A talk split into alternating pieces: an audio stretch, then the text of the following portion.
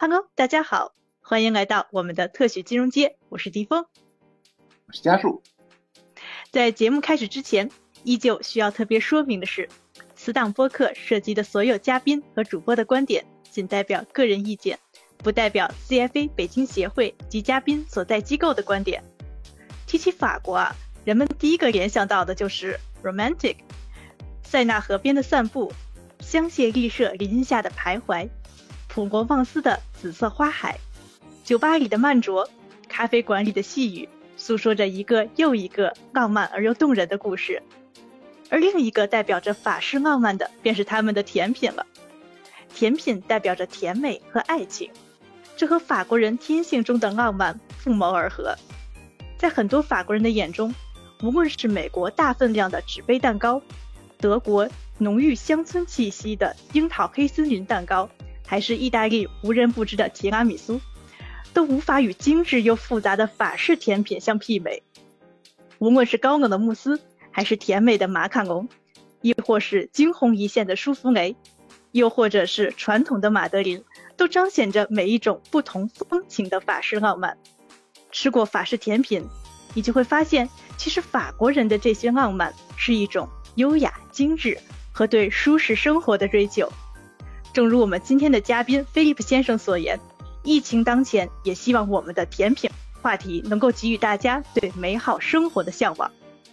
谢谢迪峰啊，我们今天是一个金融类的播客，但是今天要调聊这个法式甜品，所以今天我们请到的菲利普先生这位嘉宾，也是一位非常有趣的跨界金融和法式甜品两个领域的一个非常资深的一个专家。那我简单介绍一下菲利普先生啊，菲利普先生其实他是长居定居在欧洲的荷兰。然后目前呢，就职于荷兰一家全球化基金管理公司 Prime Fund Management。他现在本人呢，负责中国大陆地区的所有业务。那菲利普先生呢，他祖籍是上海人，他在荷兰工作生活超过了二十年。欢迎菲利普做客我们的特许金融街，欢迎欢迎。嗯，谢谢迪峰，呃，谢谢 Jason。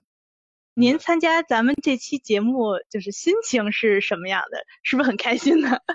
呃，两种心情吧，嗯，因为最近上海疫情呃正处于历史的最艰难的时候，也是我记忆中上海遭遇的最大的一次公共危机，所以就说嗯，心情有点复杂，但但是就是上海毕竟是呃世界的上海，让我们就是说一起去跨过这条坎吧。就就像您说的，生活不能停，对吧？所以很荣幸，就是能收到我们呃北京 CF 学会主办方的邀请，就和大家一起聊一下法式甜品。我记得曾经有呃一部影片，大概是在呃第八十。七届奥斯卡金像奖，他获得了九项提名啊，并最终拿到了四项大奖。呃，这部影片叫《The Grand Budapest Hotel》，就是我们中文翻译呃叫布达佩斯大对布达佩斯大饭店。对，那那抛去嗯故事的主要情节，这它是围绕啊二战时期的战争特殊背景环境下，他的富人富人阶级一些心理活动啊作为影片的主线。但是我想和大家分享的是，影片里啊穿插了一个细节，就是在欧洲贵族呃他在他们落难的时候啊都不忘不会忘记他们呃最爱的法式甜品店啊去尝一口他们最爱的法式甜品。那影片中所描述的法式甜品是一款非常经典的呃法式甜品，它叫修女泡芙，中文翻译叫做修女泡芙。然后它的形状是像一个修女呃头顶上的一个帽子啊，它是有两个泡芙组成，一大一小。那么大然后大家知道，就泡芙一般外面一层呃是酥皮，然后里面填充的是奶油夹心啊，或者是巧克力酱啊，那么在外面去撒一些焦糖啊，那么。基本上，嗯，就是说，在它覆盖面上，我们还会加一些，就是说开心果酱啊、草莓酱啊、蓝莓酱啊，就是说一些梅子酱啊。本本人非常喜欢开心果酱，就，呃，开心果酱是那个呃法式甜品中使用率蛮高的一个我们的原材料啊。就像你呃烧菜你要放葱啊，就我想和大家分享这个故事，就是说法式甜品它它不是一个网红产品。它不是一种，就是我们需要排排队呃，甚至花几十几几个小时去追逐的一样东西啊。啊，法式甜品是一种精神啊，是一种，我觉得是一种力量，是一种寄托，是一种希望啊，那也是一种呃忠诚，就是说是是我们骨子里对美好生活的向往。所以我想说，这疫情已经三年了，就虽然我们呃遇到了各种困难啊，包括我本人在二零二零年的时候也被困在荷兰将近八个月，就当时我和我幼小的女儿分居两地啊，她当时在上海，就回忆回忆这段日子，呃，让我其实终身难忘。但是我注意到，在荷兰第一轮疫情呃的时候，几乎也是封城了好几个月。嗯，其实我们不应该呃理解欧洲人是，就是说欧洲人的他们的理对疫情的策略是完全躺平，因为在他们在刚开始的时候防疫的策略其实比我们还要严格。荷兰人荷兰政府很喜欢用数据来呃决定呃是不是对呃是是不是进一步开放或者收紧啊。呃，当时我记得只有超市，就是提供基本物质保障超市还正常营业。但让我非常惊讶的是，就是荷兰政府它保留了法式甜品店和那个花店。当我看到每个周末，就是说，嗯，散步在城市的转角，很嗯很多花店总是排着很长的队伍。然后我我还会看到，就甜品店的一对对拿一一对对那个老夫妻，他们一起共享着拿破仑的法式甜品的一种拿破仑。我瞬间感到就信心满满，因为我看到希望，因为我看到了，呃，总有一天，呃，可以再次回到上海啊，和我女儿家人相聚啊。也谢谢，当然也谢谢我太太，呃，这段时间对对女儿的精心照顾啊。所以，所以说这些美好的事物是提供一股。精神力量啊，就然后我还还有一个故事和大家分享，就去年十月份上海迪士尼，我们呃有报告有一个呃新冠的密切接触者，后来呃迪士尼方面他们立刻组织了，就是说对。所有游客进行核酸测试，当时有一个画面，就是绚烂的烟火伴随着核核酸测试的画面。我相信大家大家也应该也也留意到这个画面，其实让全世界就知道我们中国人嗯在困面对困难面前体现了那种从容和自信啊。所以就说嗯鲜花呃包括烟花还有法式甜品是就是说交汇的编织着我们普通人对呃美好生活的向往，也是我们的诗和远方吧。谢谢菲利普你分享这么多，就是特别美好的这个瞬间。其实，菲利普我也认识你挺长时间的，因为我在就是知道你其实自己曾经有投资过和经营过法式甜品店之前，其实我一直认识你就是一个呃一直是在欧洲从事美元基金，然后是基金行动管理方向的一个特别资深的一个专家。但是我从来没有想过，就是您会有这样一个完全不同的身份。那您当时是怎么想到会参与一个和金融完全不一样的行业，是法式甜品这个行业？非非常好的问题，我我我现在还其实还没想通。当然，当然就说，嗯，这个跨界的呃角色的转换，嗯，对我来说，呃，其实就像我说，就是一个凡尔赛。但是如果去拉长我整个人生的职业呃发展的轨迹，我相信就是参与投资和管理呃法式甜品。法式甜品店对我来说是是一个新的新的起点，因为让我从不同的角度去找找到了一些曾经一直困扰自己的自己的问题啊，他们的答案。因为跳出金融工作，你从投资者角度，你你从一个企业管理者的角度去看问题啊，其实我蛮享受，就是说呃近一年半的时间，手把手从。策划啊，到最终的清算啊，就我我记得我有一个朋友，嗯，他和其他朋友开玩笑说，哎，以后呃你们找飞利浦，因为他知道，嗯，他如何去开一家餐饮店，更知道如何去关一家餐饮店。就是虽然这是个笑话，但但是但是我 但是我觉得确实是给了我一个很好的一个成长的经历吧。我觉得，其实就是说设立和清算。设立就是，嗯，我们设立呃法式甜品店去做这个项目，其实和我们呃设立基金，呃或清算基金一样啊，就当当然就是从呃监管部门从那个证监会啊变成了那个呃工商局或者食药监，就你要和呃工商局和食药监的我们的呃执法人员去打交道。那么从基金的 shareholder 我变成了就是说我们的餐饮的消费者啊，或者是呃我们经常呃。会会看到，就说呃有很多打卡的网红小姐姐们，就是你经常会和他们去打交道。那么呃终端哎，本来就是在金融界，我每天会可能会用 Bloomberg，对吧？然后现在我每天去要去观察小红书啊，看一下小 小红书的我们的网网红打卡小姐姐们，他们是对就是说对最新的流行趋势啊，对，然后对我这家甜品店他们的一些意见啊和建议啊，我都要去去消化，对不对？然后，然后那个，我们从那个我们北京 CFA 协会，我们这哎，我们从就是说我要去呃，本来是和 CF 协会和我们的一些金融的协会去去打交道，但是现在我要和哎法国的蓝带国际那个餐餐饮培训中心去打交道。那从每天要研究股票期货，那么要变成了每天去怎么去找到更好的黄油或者是面粉啊，就是很就很多很有趣的事情。那从从对冲基金啊，从对冲基金从量化基金变成了歌剧院啊，马卡龙，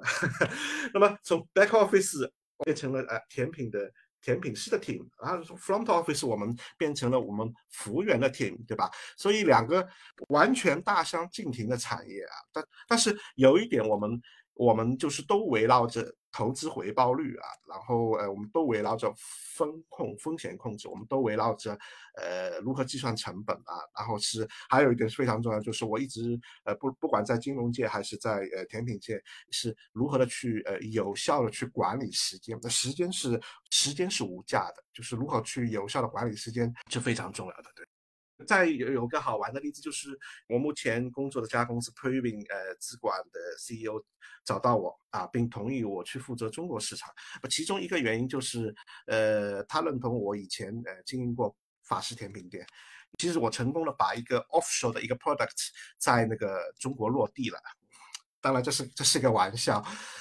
其实，在欧洲呃生活了将近二十年啊，多少多多少少改变了我的一些呃生活方式啊。就是说，我不知道从何时起，就是每天我总会在午餐啊或者晚餐，呃结束后去耗上耗上一口甜品，然后也我也不知道从何时起，就又会约小小伙伴们在那个呃在周末啊去探索我们的。法式甜品店啊，就呃，在阿姆斯丹其实也有很多呃法式甜品店。然后阿姆斯丹的周末的清晨是非常非常美丽的，所以每个星期我都都会和约上一一呃一帮小伙伴们去探索。然后呃，也我也不知道从何时起，哎，我去巴黎，我不是去去去去参观景点，我是会去去探探探探索他们的甜品店啊。就说就算在巴黎，我什么事情都不做，然后我也会去去找一些比较推荐的一些网红网红店，或者是他们的一些呃法式甜品的一些大师所建所所运营的一些甜品店，那不需要很大，但是很很很 classical。然后很就是很有仪式感，所以然后来一杯香槟在巴黎的街头上，那是我觉得是 perfect life，嗯，这是我这是我想要的生活。那么，嗯，所以所以甜品成为了我嗯生活日常生活当中非常重要的一部分。那当时选择离开嗯金融行业，其实有一个原因，其实是一个我认为是一个周期性吧，因为嗯当你完整的经历了呃一个或多个经济或者是市场周期的时候，你发发发觉你的工作，呃，你的思维就就是一直在重复的，在重复的规律中徘徊，就是一直在这个圈子里。所以那个时候，我觉得我需要有另外一个维度，呃，去验验证一些不确定的因素吧。就然后他会告诉你，就说你到底应该选择向左走，还是去呃选择向右走啊？嗯，如果有机会让我重复，呃，当年的选择，就说，嗯，在在那个十字路口，再给我一千次机会，可能我都不会去选择去去投资或管理一家法式甜品店。但是事实上，就是说，主要因为我不是甜品师。就我不是科班毕业，就是怎么会去去参与、去投资和管理一家法式甜品店，对吧？这是这是很很很很容易理解的事情，就是，嗯，但是偶然的机会吧，非常偶然的机会吧，命运可能呃往往会和和自己去开玩笑吧，嗯，就我我离开了呃，就是我我上一家公司在在荷兰，我我大概呃工作了十一年。可能我想呃休息一会儿，所以所以我离开了那家公司，我深我深爱的那家公司，其实和 Jason 你那个你的那家公现在那家公司是同同业竞争的，就是说嗯都是都是呃 Tier One 的一家就金融服务公司，对，所以就是这因为在时间上可能很充裕，所以所以我去探索一些嗯。很不同的新鲜的事物吧，嗯，那其中其中一个就是经常会去呃阿姆斯丹有一家，就是说呃有有一对法国夫妇呃经营的一家多年的一家法式甜品店啊，就让我深深的爱上了他们的产品是呃他们是制作法式呃 French tart，呃在法式甜品当中是一款非常传统的一个呃一个甜品，但是当中文。我不不了解，就是说，呃，是是不是应该叫法塔？我可能是第一个，呃，让 French tart 这个传统的一一一个法式甜品，让它赋予了它一个中文名字，叫法塔。法塔它最经典的就是说，嗯，它的产品是水果塔的，或者是柠檬塔，就是我们在其实我们在中国市场，在很多甜品店可以看到。但是它，但是有一点，就是它和我们中国消费者去，嗯，就是说熟悉的普式蛋挞是有很大的区别。就是很多人在那个中国市场，我了解的很多消费者，他把法塔和普式普式蛋挞就是说混淆了。但是，但完全法塔是另外，我理解是另外一个，呃，另外一个产品。就是说，法塔的塔皮是，呃，是硬的，然后口感它像。饼干啊，塔壳内它还充呃填充的那那些开心果酱啊，或者是其他的梅子酱啊，嗯，在塔的上面就说，呃，它可以点缀不同口味的水果啊，当然也可以是坚果啊，那呃或者是女孩子喜欢的巧克力啊，口感呃我理解是体验起来它具有相当呃丰富的层次感。我现在还怀念，我现在在生活在中国生活了两三年之后，我现在还怀念的这家店，就是说，在阿姆森这家店，就是说我几乎品尝了他们，呃，大概四五十种、四四五十种不同口味的产品，就简直是爱不释手。就是命运，就是更有趣的地方，就那段时间，一个偶然机会，我呃有机会陪一个呃年轻的。呃，香港画家去参观了梵 高梵高博物馆的，他当时是在阿姆斯特丹呃来写生。我理解，就画画家他可能会经常陆陆续续会去一些欧洲的城市做一些写生，啊，那那么呃，我们参观完那个博物馆之后，我就邀请他去那个这家法塔店啊，法式甜品店，呃，去喝下午茶。那瞬间，呃，他的灵感就大爆发。就他问我，呃，是不是就说，哎，我们刚刚在梵高没有看到的，呃，那个那幅向日葵，梵高的向日葵，是不是可以和法塔一起去创造一样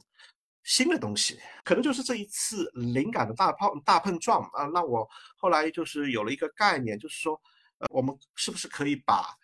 艺术东西去融入甜品？所以就是因为这样的一个一个机缘巧合，就是让我有了有了一一个去去开家甜品店的一个一个一个想法。那听了菲利普的经历啊，我就想到一句话，就是不会做甜品的美食家不是一个好的金融家，就这样。而且 菲利普的对法甜的这种呃热情和执着，真的是深深的打动了我哈。我的感觉就是法国人他们是将甜品和文化艺术品相画上等号的，他们会让你的每一个角落都能感受到那种宫廷贵族般的那样的气息。就也许你可以不习惯法国人那种高贵冷艳的感觉和他们那种呃姗姗来迟的做事风格，但也正是因为有了这样的因素，才能孕育出了法式甜品它特有的。文化气质，还有您说的精神，这就是其他甜品所无可替代的。对，那那那个菲利普，您对法甜有些什么自己独特的理解呢？是，其实，嗯，就是我我我我再补充一点啊，那时候就说我在呃思考，就是说去去做一家甜品店的时候，就是一开始和这个我们的艺术家有了一个这样的那个那个碰撞啊，就是说。呃去参观那个梵高 museum，就看到了那个我们的呃荷兰那个画家那个文森特梵高的向日葵，对吧？因为呃这幅画是充满的充满的韵律和生命力啊。那么普通人的生活中，无数次的和这些艺术品呃只有一个短暂的停留，就是我我脑海里有一幅呃梵高的 museum，对吧？呃，就是梵高的 museum 有一幅就是说梵高的向日葵。那么呃，可能我过了两天，我脑海里有了一个。美国作家呃，美国画家，嗯，Georgia 呃 o k f i 嗯，他的作品就是呃，结合了一个音乐和舞蹈的那个运转啊，非常唯美的去让大自然在在声乐中去沸腾啊。那么，嗯，那过了一天，我可能脑子里又想到了一个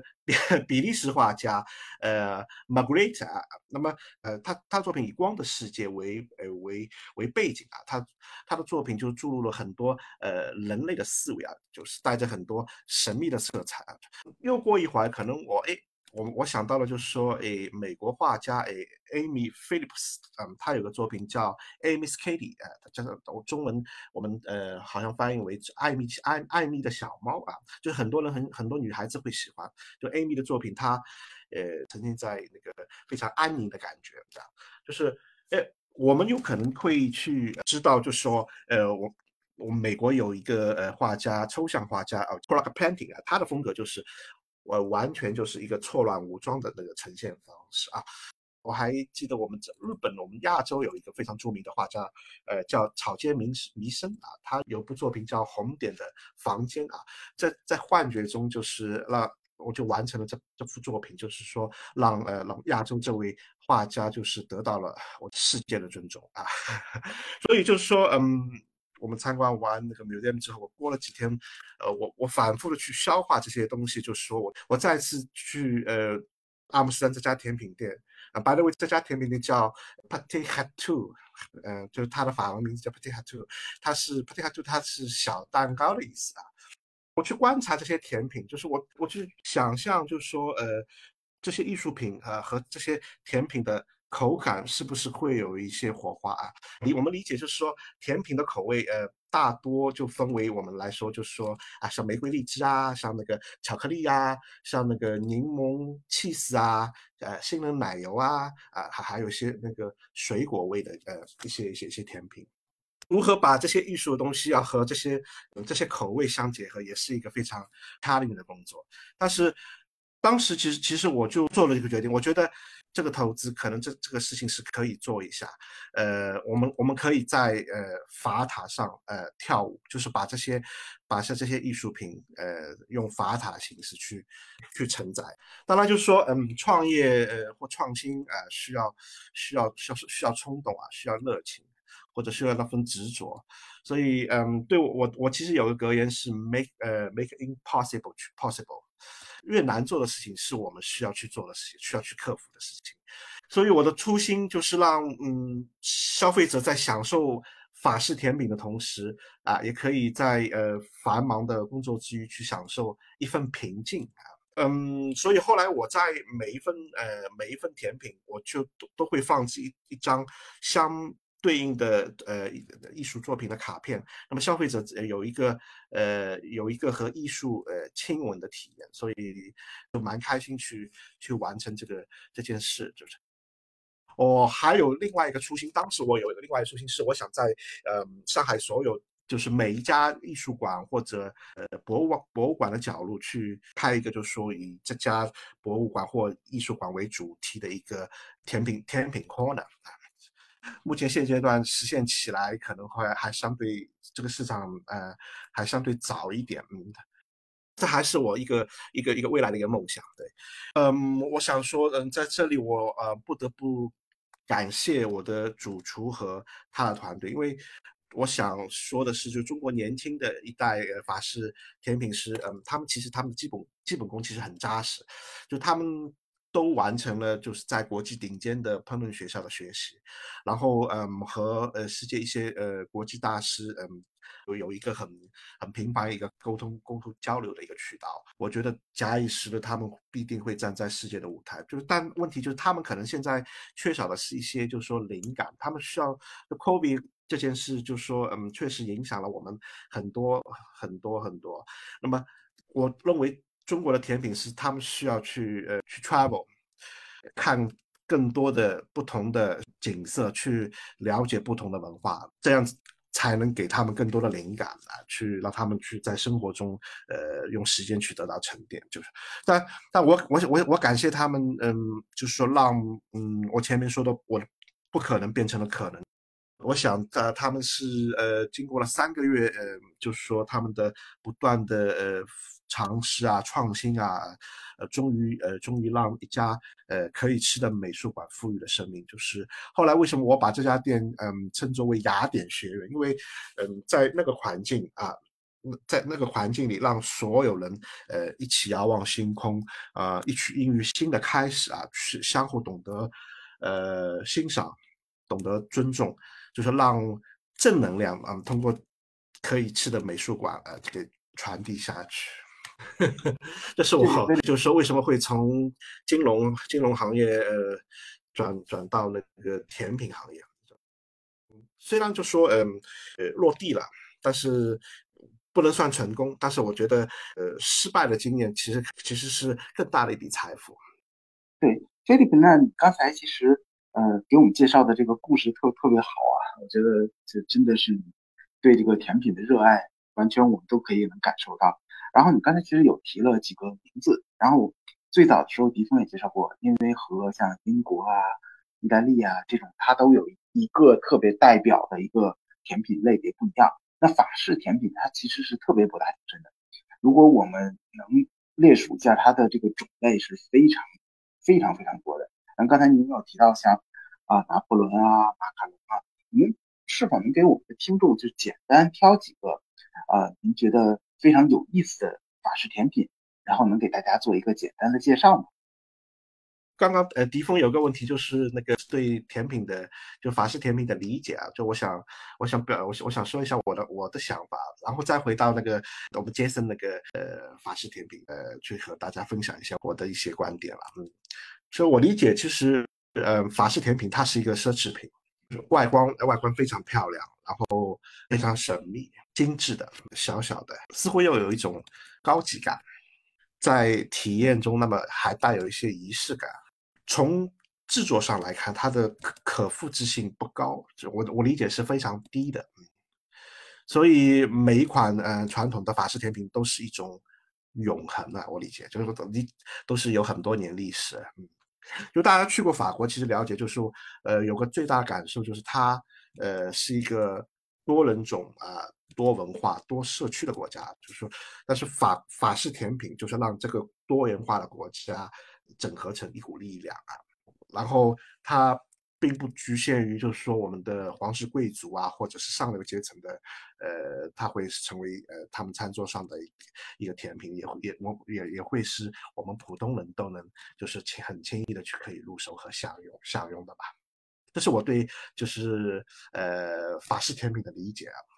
嗯，迪峰和那个杰森，你你们喜欢哪一款法式甜品？呃，我觉得我应该是代表众多小女生来发言吧。可能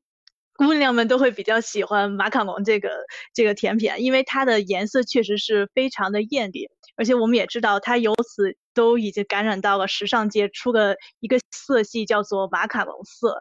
然后，所以我诶想现在就想请教一下这个菲利法，就是马卡龙它有着甜品当中爱马仕之称的，所以很多人会说马卡龙会卖的很贵。那马卡龙它这种高价背后的原因是什么？为什么会卖这么贵？法式的马卡龙其实它最初它是呃法国人从意大利引进的啊，这当然会经过呃法国厨师的改造啊，法国人把它呃嗯把它的形状称作为呃少女的酥胸啊，就是非常非常美丽。我现在来看，其实马卡龙，嗯，因为欧洲地缘关系，它可能还是会区分于呃意大利马卡龙，然后呃法式的马卡龙，然后是还有一个是瑞士的马卡龙，我记得，嗯，它们形状差不多，它它主要是两片呃类似饼干的外形啊的外形，然后用用大量的糖霜和杏仁粉去调和，所以呃大家呃会觉得口感相当的甜啊。嗯，夹心我理解一般是用呃巧克力酱啊，然后还有黄油霜啊，还有其他的果酱。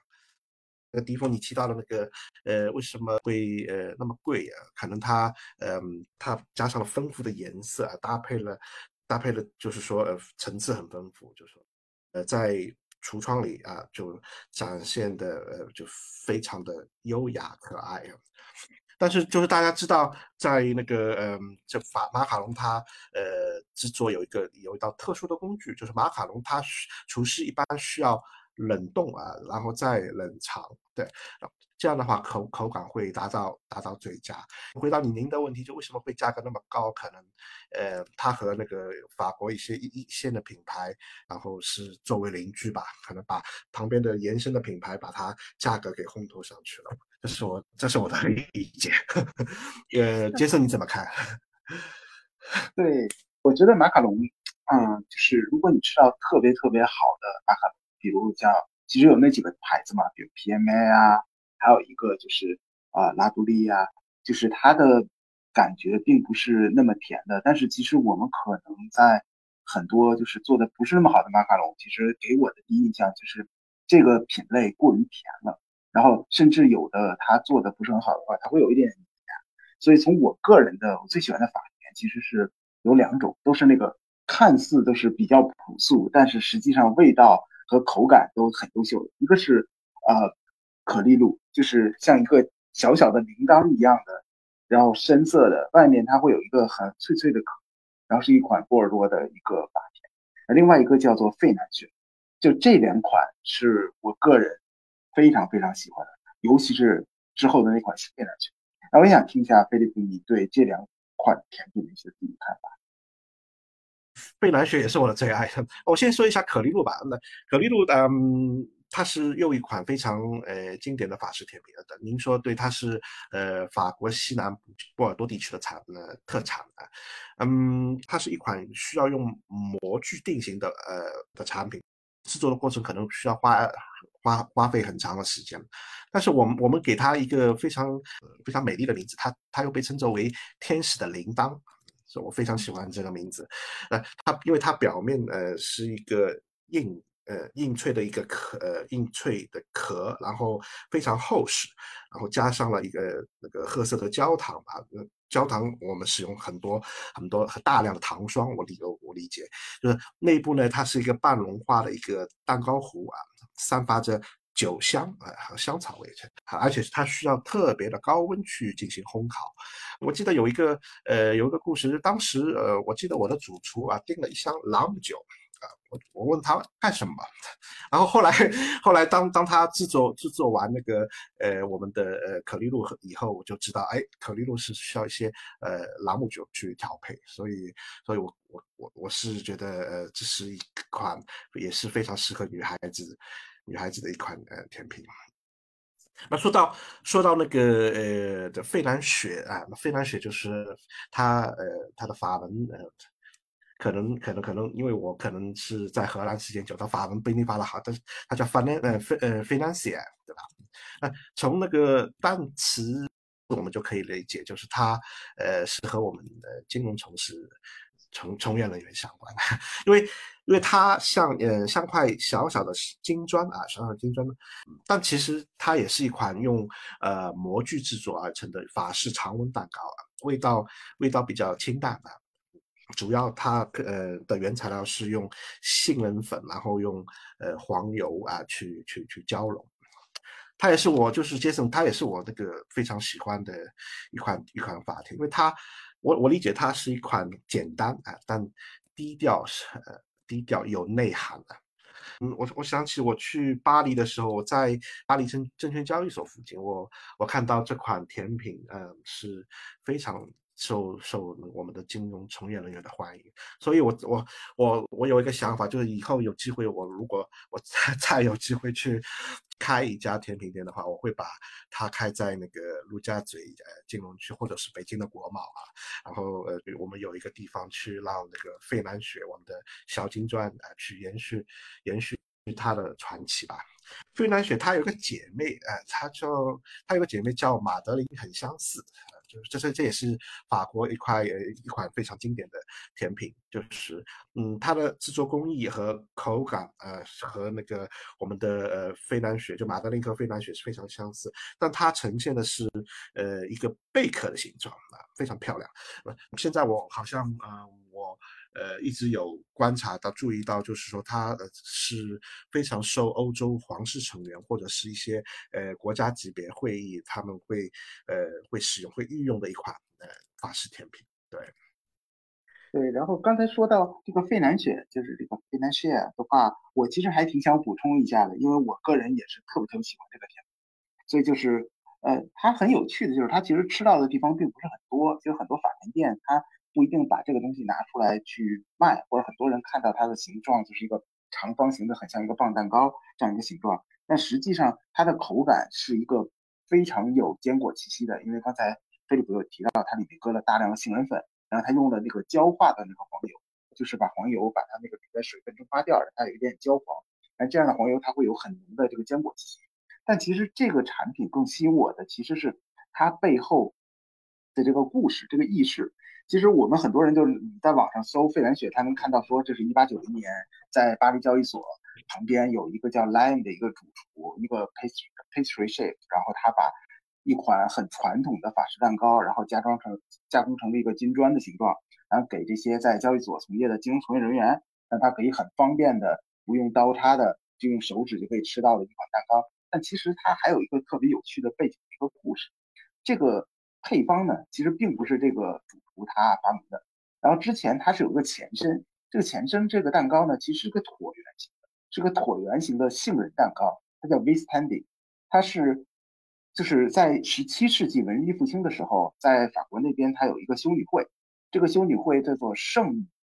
访亲修女会，然后它这个修女会它崇圣崇拜的是这个圣母玛利亚。然后他圣母玛利亚呢，他访访问了他自己很生病啊、很贫穷的一些亲戚，然后啊给他们了一些呃带去了一些问候，所以他们当时呢就把在教堂里面的一些这种下脚料里面非常便宜的食材，然后做成了一种椭圆形的一个杏仁味的一个小蛋糕，然后然后给到这些穷人和生病人。那他当时选用了两种材料，是在那个时间点最最最便宜的，一个是蛋白。那刚才其实菲利普有提到说，马德琳，马德琳他用的全蛋是有蛋黄和蛋白。为什么他当时会只选用蛋白呢？是因为那个时间在教皇里文艺复兴，呃，在教堂里这文艺复兴的时候，他会用这个蛋黄去做一种颜料，去画这些壁画，所以剩下的就是其实很有营养的这个蛋白，所以蛋白很便宜。另外一种东西是杏仁粉，杏仁粉现在这个时间很贵，但在十七世纪的时候，这个杏仁粉其实是非常非常便宜。为什么呢？那当时在这个法国的这个皇室里面呢？大家会有一些害怕，因为当时会有一些这个皇宫贵族在互相给下毒，下毒他会使用一个氰化物。那当时盛传这个氰化物的味道是可以模仿杏仁的味道，它和杏仁的味道很像，所以这个杏仁粉就当时就卖的特别便宜。啊，他们就把这两种东西做成了一个小蛋糕。那这个小蛋糕在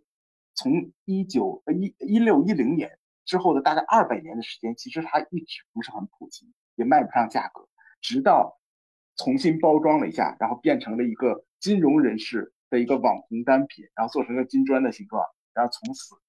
一炮打打响。到直到现在为止的话，其实费南雪这款甜品的这个价格是有溢价的，它的用的材料和制作工艺其实和一个可颂差不太多。但是如果你看到这个单价的话，一款小小的费南雪一般要卖到两欧以上，一个可颂可能就一欧多一点。所以这个其实我觉得从我们金融从业人士来说是一个。是一个值得借鉴的一个非常有趣的一个，不管是你从市场运作，还是把这个产品再重新架构一下，都是一个很有趣的故事。然后未来刚才菲利普提到说，以后想在陆家嘴做一个这样的甜品店，所以我们也希望能看到有这样更有创新，把一些金融的一些班菜带到法式甜品里的产品出现。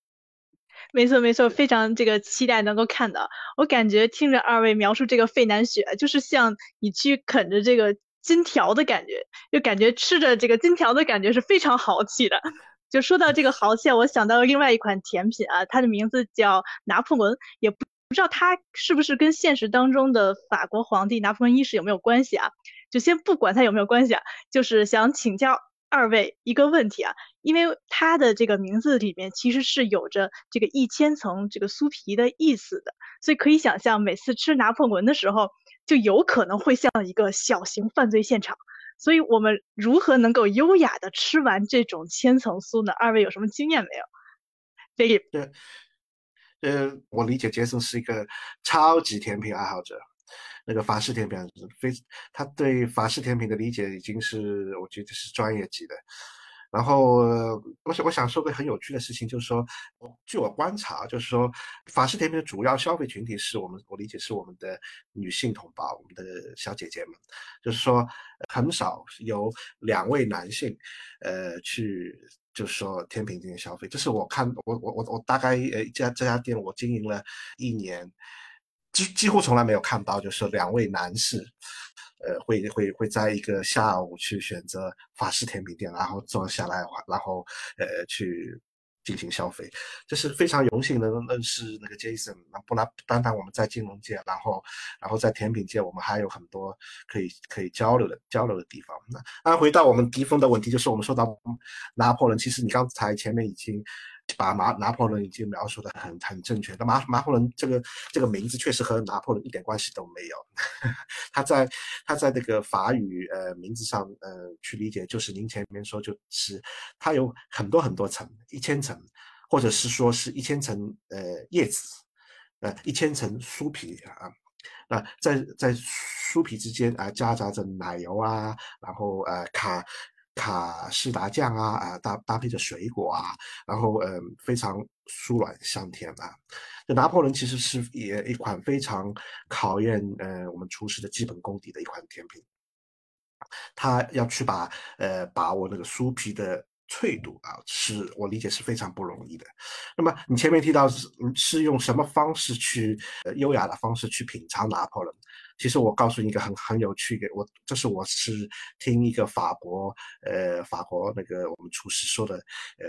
如何去去去品尝拿破仑。他说：“菲利普，你就把它先推倒，然后去慢慢的品尝。对，这是推倒，然后这是这是他理解为他是法国人理解为最优雅的方式去品尝拿破仑。对，就我个人也非常喜欢。”这这款那个经典的法帖，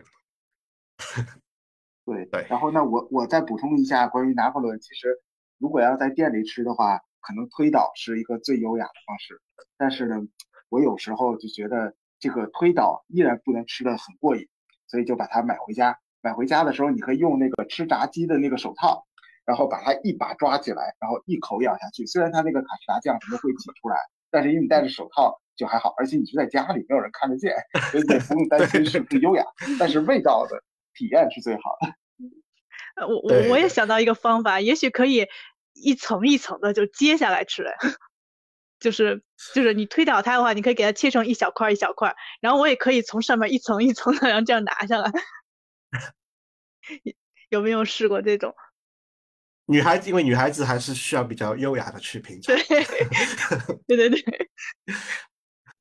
那我们就是刚才其实呃，菲利普提到了他那个可以吃的艺术馆的雅典学院的这样一个甜品店哈，就是说它就像一个现实版的经典电影《布达佩斯大饭店》一样嘛。其实它你进入到这个甜品店当中，就可以让你瞬间的穿越回剧中。我简要的跟大家的就描述一下，咱们这是一个什么样的店啊？就是它可以说真的是一个粉色水晶女孩的宝藏的基地了，就。清新的这种粉色充斥着整个的店面，尤其是那一一整面的粉色的透明的砖墙，就是活脱脱的，我可以说是一个网红的拍照的圣地了。就是你不拿它就是来拍拍拍的话，感觉都对不起飞利浦的这种精心的布置了。所以就想请飞利浦跟我们讲一讲，就是您投资法甜店有没有什么有趣的故事和经验能够告诉我们大家的？可以，没问题。谢，就谢谢谢谢迪峰，你你把我这家店已经做了很很严谨的背调啊，确实是我觉得是花了一些呃时间和精力去呈现呃把布达佩斯呃大饭店给重新重新呃呈现在呢我们的我们的生活当中啊。但是就说我呃理解就是说呃美美好的东西肯定是需要有有大量的付出，那我就想来谈谈就是说我一些 一些有趣的事情或者一些经历经历去和大家分享吧。开店第一点就是选址，选址那个固固然重重要啊，就是呃除了一些呃经常经常呃做生意的朋友呃会迷信风水啊，就我理我总结下来一家实体店呃最它最终的地理位置啊，它主要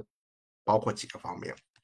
一家店的地理位置需要有四股不同的人流去支撑啊。第一，第一股就是我们的上班族啊，我们的呃所谓的 CBD 地区啊，因为呃法式甜品呃目前最大的消费群体是我们的白领办公室白领小姐姐们啊。就是前面我也提到，有很少我们坦白的说，很少有两位男士去会去在约在他呃法式甜品店，所以嗯，店铺的所选的。位置呃最好是靠近小小小姐姐的办公楼啊，包括他们开会啊、团建啊，那么下午嗯或者是他们呃下午茶姐妹淘的约会啊都很方便，对吧？但是有个缺点啊，就就是嗯周六和周日的时候呢，我们的 office lady 啊，她不一定会来呃办公室加班，但可能在上海、北京也会有，但是相对来说，我们呃现在的我们的生活节奏还是会把一些呃时间留给把自己的时间留给周末，对啊。所以就说，呃，上海的陆家嘴啊，或者包括北京的国贸啊，它不一定，呃，是就说，呃，是设立法式天平的最理想的地方。但是我理解，就是说，office lady 这一，呃，这一一股呃人群是是是可以包含在在那里的。那第二点就是说。我会选择本地喜欢本地人去喜欢消费的呃场所，那为什么呢？就是说，呃，一座一座城市它的呃历史啊，它是一个长期文化的沉淀。就是那些我们的本地人，就说呃习惯消费呃的地方是通常在呃聚集在呃非常有人气的地方。就无论无论消费如何去升级和迭代啊，那么人们记忆中的那个那 那里的地方总是最。最温馨的港湾，所以可以瞬间就是说本地人可以瞬间想到的地方嘛，所以这一点是呃是投资人呃值得考量的一个重要参数吧。嗯，那第三点可能呃会第三个地方可能是会在旅游景点，因为我们理解就是旅游景点的无论平时啊周末啊，包括呃就保证了就一定的人员的流动性啊，而且我们的外省市朋友都会为了一个知名的品牌或者。产品慕名而来，那么在结束他们的游览景区以后，他们可以花点时间休息下来。那么法式甜品是一个不错的选择。那那但但旅游景点的缺点就是本地人本地人去 去的时间会比较少，就是像上海人很少会去南京去了，北京人很少会去。王府井，对吧？第四个重要重要一个一个节点就是它是必须是一个交通枢纽啊。就留意留意到呃，往往成功的几家法式甜品店，它选都选择了呃一个比较重要的交通枢纽，就是比如一个商场，它呃有有有几条地铁线路汇聚啊，交通便利它肯定是加分的，因为嗯。因为就是现在我们的社会，就特别是像我们上海、北京特大的城市，就已经已经把区域就是区域级的范围，就是它的消费业态布局就规划的非常成熟，所以消费者其实呃不太会就是在周末时间不太会不太会去经过长途的跋涉啊，因为他们一一般都会在他附附近区域找到他们呃喜欢的店铺，但是就是说呃如果一家法式甜品店呃开的。那个去不是一个交通非常方便的地方，那么会屏蔽掉一波也一群啊相对懒惰的消费者。呃，当然，当然，这个这个世界上就永远找不到最完美的答案。那但如果上述我说的四种情况里头有两种或者三种，那么我觉得投资者应该是应该觉得自己是幸运的。就我记得我当时嗯选择铺子花大概花了。好几个月，那现在回现在回头想想还是确实不容易，因为因为因为几个方面，就是上海或包包括北京也，相对大的商场的，因为他们的招商计划都是呃都是一个变量，因为我理解我们理解就是说，所有他们所有商场铺子的合同的起始时间和他的呃。最终，呃，他最终就说，呃，合同时间是可能是不一样，因为因为你可能计划永远赶不上变化。你知道，我们知道，就是说是，呃，线上线上的消费取代了我们的实体店啊，包括我们的服装啊、化妆品。那么，所以作为呃商场啊，作为他们固定的无风险收益的王牌啊，它它它其实就是啊亲子乐园或者是啊大品牌的餐饮。啊，或或者是我们这这几年比较呃比较流行的就是轻资产的一些咖啡店的井喷，就是这些呃就是说呃商家他是会给商场带来固定的呃人气和收益啊。那毕竟就是说呃法式甜品店它具有局限性啊，对商场的贡献就相对会呃小一点。那么说到局限性，就是呃有很多客观因素啊。进一如果进一步去剖析我们呃消费法式甜品的时间段啊，通常就是说呃它局限于下午一点半到五点啊，因为我们还没有就是说呃像法国人或者其他欧洲人一样，就上午啊、下午啊，甚至晚上就任意 任意时间都会来一口。那还有一点，我呃，据我观察，就是我们消费者很少会在呃周一或者周二去消费甜品，因为可能可能是有我们都有一个非常呃饱饱腹感的周末吧，就大家周末生活还是比较比较丰富的，包括我们的我们的小红书，我们的呃小红书上的网红小姐姐们，呃，她们也是在星期一或者是星期二轮休的，我注意到，所以所以一家成功的法式甜品店对投资者对商家引流来说。最重要的就是说，在呃成败，我我觉得是取决于，就是说星期三、星期四、星期五加上周末，它翻台的次数啊。其实一个数据去去统计，消费者在呃甜品店呃，它平均的消费时间呃长度为呃一个小时到一个半小时。当然，就说嗯，我 我我曾经也遇到，就是说在店店里连连续去。去点了一杯咖啡，然后坐上三个小时以上的阿姨，我们的阿姨、阿姨、阿姨阿姨朋友们，嗯，后来就是我们呃，就说跟你有个笑话，就是说，呃，菲利普，你的沙发是不是买的太舒服了？所以投资者，投投资者对投资者来说，就是说，嗯，呃。我们在除了美观以外，可能呃，我们不能定制太舒服的沙发，否则真的呃会有一些，就是当然我们当然就说客客户是永远是是上帝，我们永远是欢迎的，对吧？嗯，就是从从数据的角度来看，假设你甜品店呃你有八十个座位啊，理想是理想的甜品店它是八十到大概一百个座位，如果你的翻桌次数啊能够啊达到三次啊一天就是说三次或四次。那么你成功了啊，因为，因为你还要去考量很多呃极端天气呃或者春节假期的一些客观因素啊。我我我想到那些日子就是下雨啊或者下雪啊或者特别炎热的天气，那么大大家大家心情会有变化啊。那包括呃像春节。春节期间啊，像北北京、上海这样特大型的城市呢，超过三分之二的呃流动人口，我理解是回家过年了。所以，所以我我理解就是在在我们去呃做预算 cost projection 的时候，就说我们的成本啊是按照十二个月来算的，但是销售的收入啊是按照就是十一个十个十一个月来去去计算，就说那这里去还还和大家去分享两个呃自己亲身的经亲身经历的故事啊，嗯。我的呃法式甜品店雅典学院啊，最终其实开设在上海，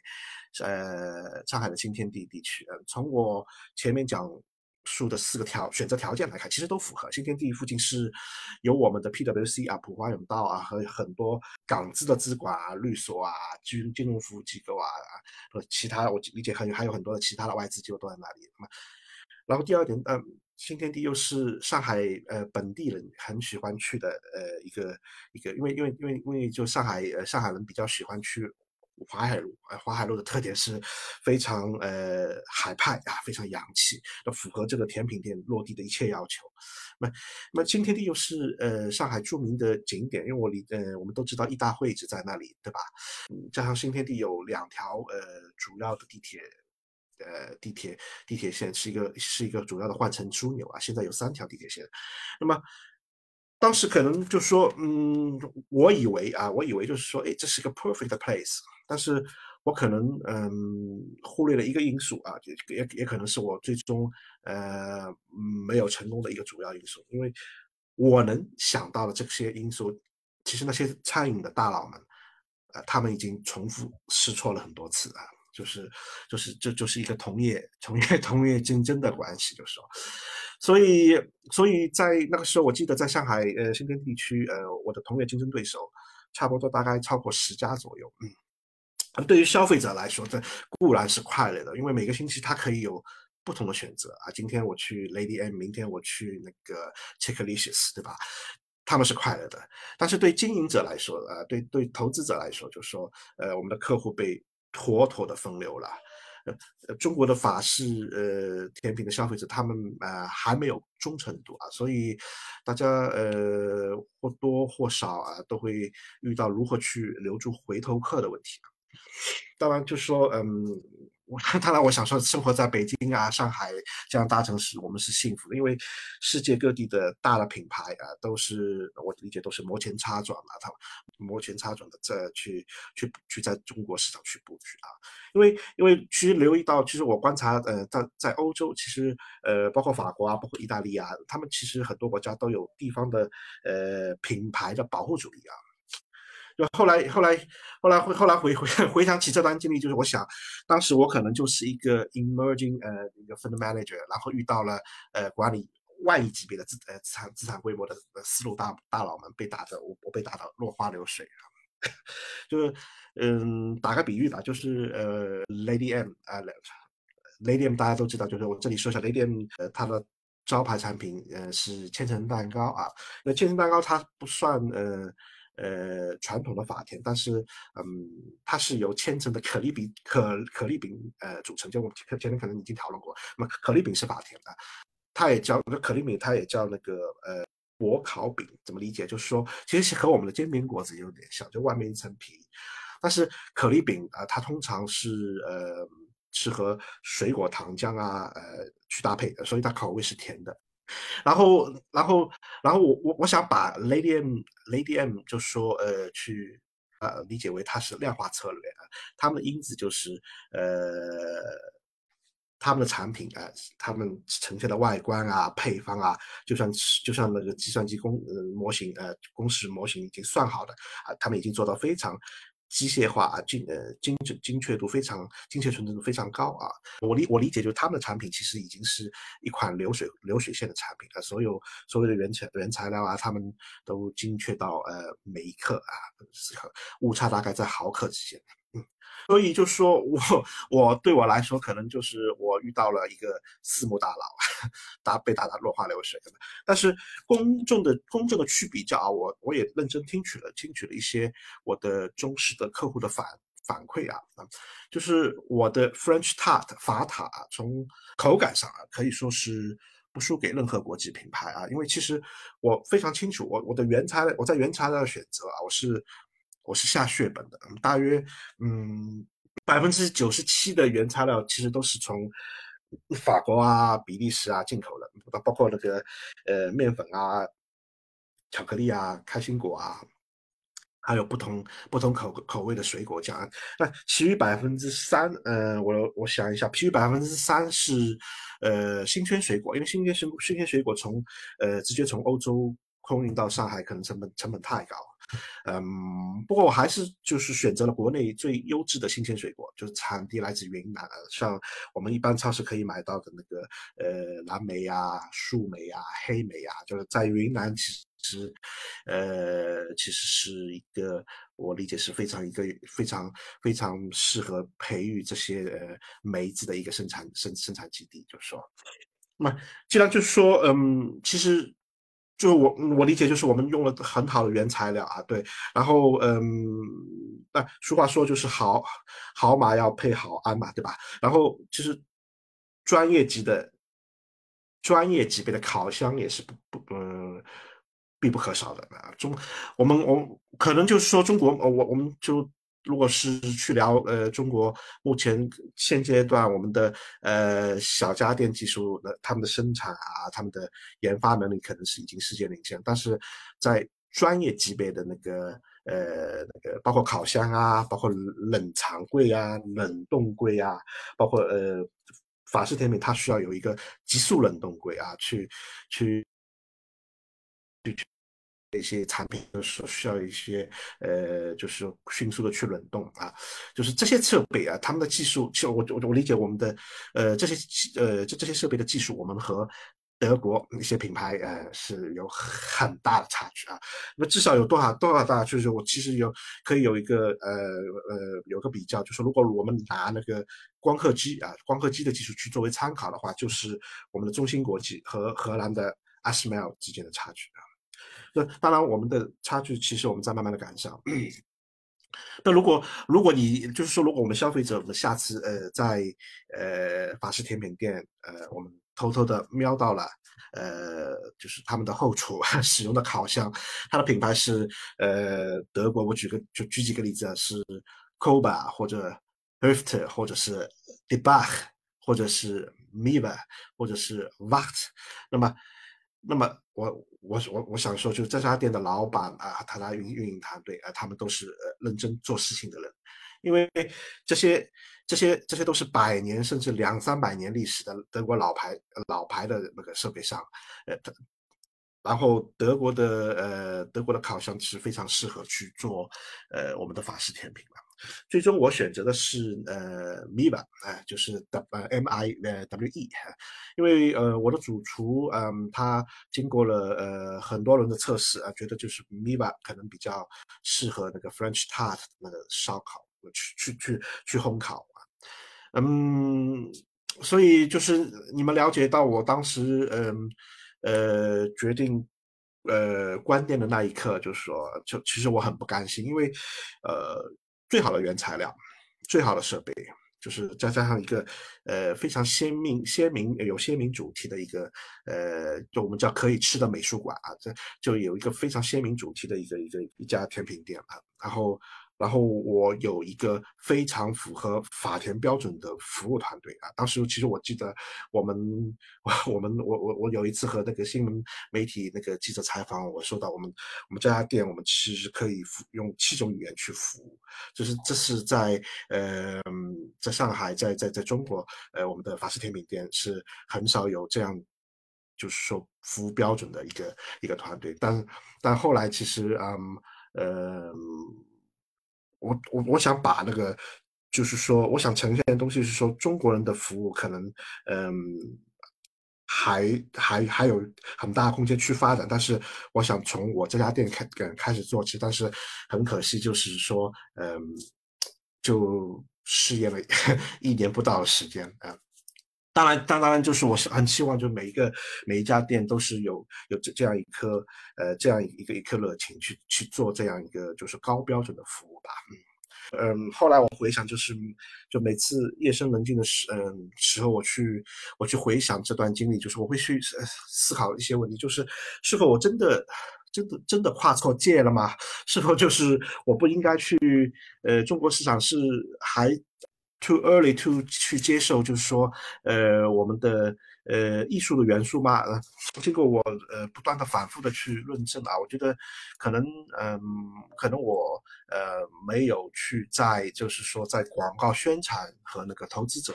教育上花呃更多的成本，因为啊一家。在中国有中国，我理解就是说，一家一家成熟的呃法式甜品店，它可能嗯在广告上投入啊，在在市场运营上投入，它可能是占到它总总的成本的百分之二十，有的甚至百分之三十啊。而而且而且它是一个持续性的过程，就是需要 不断的去加大它的力度。就是说，就当时我可能只做了百分之五都不到的预算，我也我我也请了很多呃网红小姐姐啊，然后那个呃来打卡，我也用了呃大众点评去宣传，但是嗯远远不够。就像就就像你是一个新的基金管理人啊，你需要呃不断的去做路一样，不断的去做路一样啊。我我我最大的竞争对手就是呃就是即将在北京开他第三家分店的闪电泡芙啊，就我研究过他们呃就非常呃非常认真的研究过他们那个每个月的流水，就呃就白了为法式甜品它的人均消费大概在呃上海北京应该是差不多在一百到二十一百二十元左右客单对，嗯当时的闪电泡芙他们有。八十个座位啊，我观察到他们每每每天他可以满座的去翻大概三三到四次啊，就是说，呃，他一个月的呃月销售额是两百万人民币啊。那么呃，后来我了解他们呃在广告投入上，他花每个月花费为五十万啊，四十万到五十万，还我听说，所以我。惊呆了啊！但是我瞬间又懂了，嗯，因为因为所以说所以就是说他们嗯投资人可以最终嗯得到他们百分之大概十五到二十的毛利润，就是因为呃他的广告他他大胆的使用去投入广告去使用广告去推销去去做宣传去教育市场不断教育市场，所以这就是我们就为什么是历史上最好的上市公司麦当劳到现在麦当劳到现在还在不断做广告，就是这个市场需要不断的去去 repeat 啊，去教育啊。我可能对于我这个 in emerging 呃 fund manager 就就专注于去抓合规啊，抓风控啊，抓产品啊，抓内部管理啊，然后但是忽略的忽略忽略掉比较重要的一环，就是没有没有花那个舍得花。大钱在那个营销上，最后还是被他们，呃，这些大大的品牌给夹击，啊，推下了舞台啊。但有趣的，非常有趣的是，就是说，嗯，呃，就就就现在，就是我回到金融行业，就是当时的一些竞争对手，啊，有有有有的还在，有有些离开了。就现在我和，呃，我的。在上海，我和金融行业、金融行业的小伙伴们开会，我我特意会安排呃到原来的那些，就是说呃甜品店啊，我的竞争对手那里，因为除了除了因为除了一份念想啊，当然就说我还是真的喜欢吃法甜的，我喜欢去呃在这那个环境下去呃去。执行那份仪式感，那么我相我相信这份仪式感是是符合我们呃金融呃从业行业从从业行从从业呃金融行业从业员的气质啊。第第二个故事，前面故事说的有点长了，是就是说呃迷信也好啊，的第一次开店也好，那么我我我还是请了一位就是台湾呃。呃，著名的风水大师啊，这里名字我不说了。嗯，就他的履历还是就是说，嗯，还是挺漂亮的，因为帮助了很多台商在内地啊，为他们啊保驾护航。那有我想分享有趣的故事，就是我记得，呃，当时我和他呃去考察了很多候选商铺啊，就有一次有一次在上海太古汇，呃，上海太太古汇商场，就我现在还记得，就是大师嗯在那个大街上不停的摆弄着他的那个。呃，风水盘，反正我是看不懂啊。就然后他一就一边我我我在帮我在旁边帮他那个提着公文包啊，听他解释。就很多很 我看到很多，现在我还记得很多围观的群众，他们都呃不搬就是半知不解的看呃看着我们。呃，大师经过反复的推算，他说了一句话呀，他他说此地啊，上海太古汇广场，他此地有三条三条错综复杂的，就是说呃。地铁啊，非常就是说交交汇。那么这个地方，他说这个地方倒是非常适合，呃，就是说我们的律师从业员、律师从业人员啊，在在那里工作，就是他们，因为他们的，因为他们的业务能力啊，他们的判断能力啊，可能会呃是能解决呃这样复杂的问题啊。我我听的我听的呃非常惊呆啊。后来。后来说，后来我后来验证了，就是说他是对的，就是我因为在上海太古汇广场，那个我们的呃君和律师事务所啊，我们的方达律师事务所，我们的汉坤啊，我们都在那里啊，所以所以就说呃他他可能还是有一点水平，当然后来没有选择太古汇的，呃是因为其他原因，因为当时有一个呃我记得有一个那个候选的铺子，他的。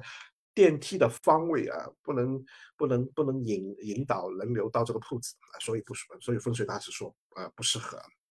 就风水风水这个事情就是可以相信，嗯，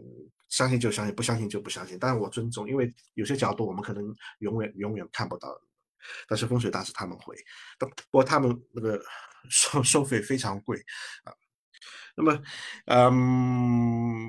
聊一下服务员吧，就 就就。我我理解就是说，嗯，这一点对我感感触也非常深，因为前前几天就是呃，就在前几天，我和几个朋友去一家西餐馆啊，不知道我也不知道是从什么时候开始，只要进入餐馆、进入甜品店或咖啡店，就是在呃体验的过程当中，我会表现的。一如既往的 picky 啊，我会观察每个服务员的言行举止啊，可能是我的原来因为投资管理过甜品店这个本能反应，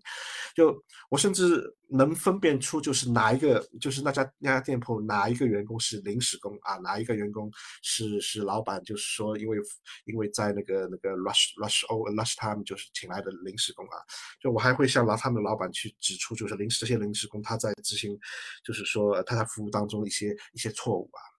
就是就是很很有些的一些数据，就是我们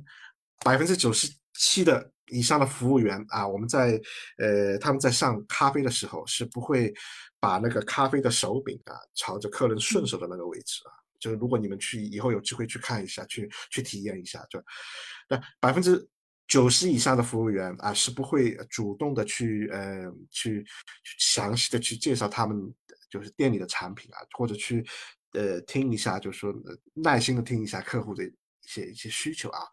就是更不要，更更不用，呃，就是说是他们，就是说，呃，完全的理解，或者是，呃，可以去向消费者去去去宣传这家这家店的核心价值啊。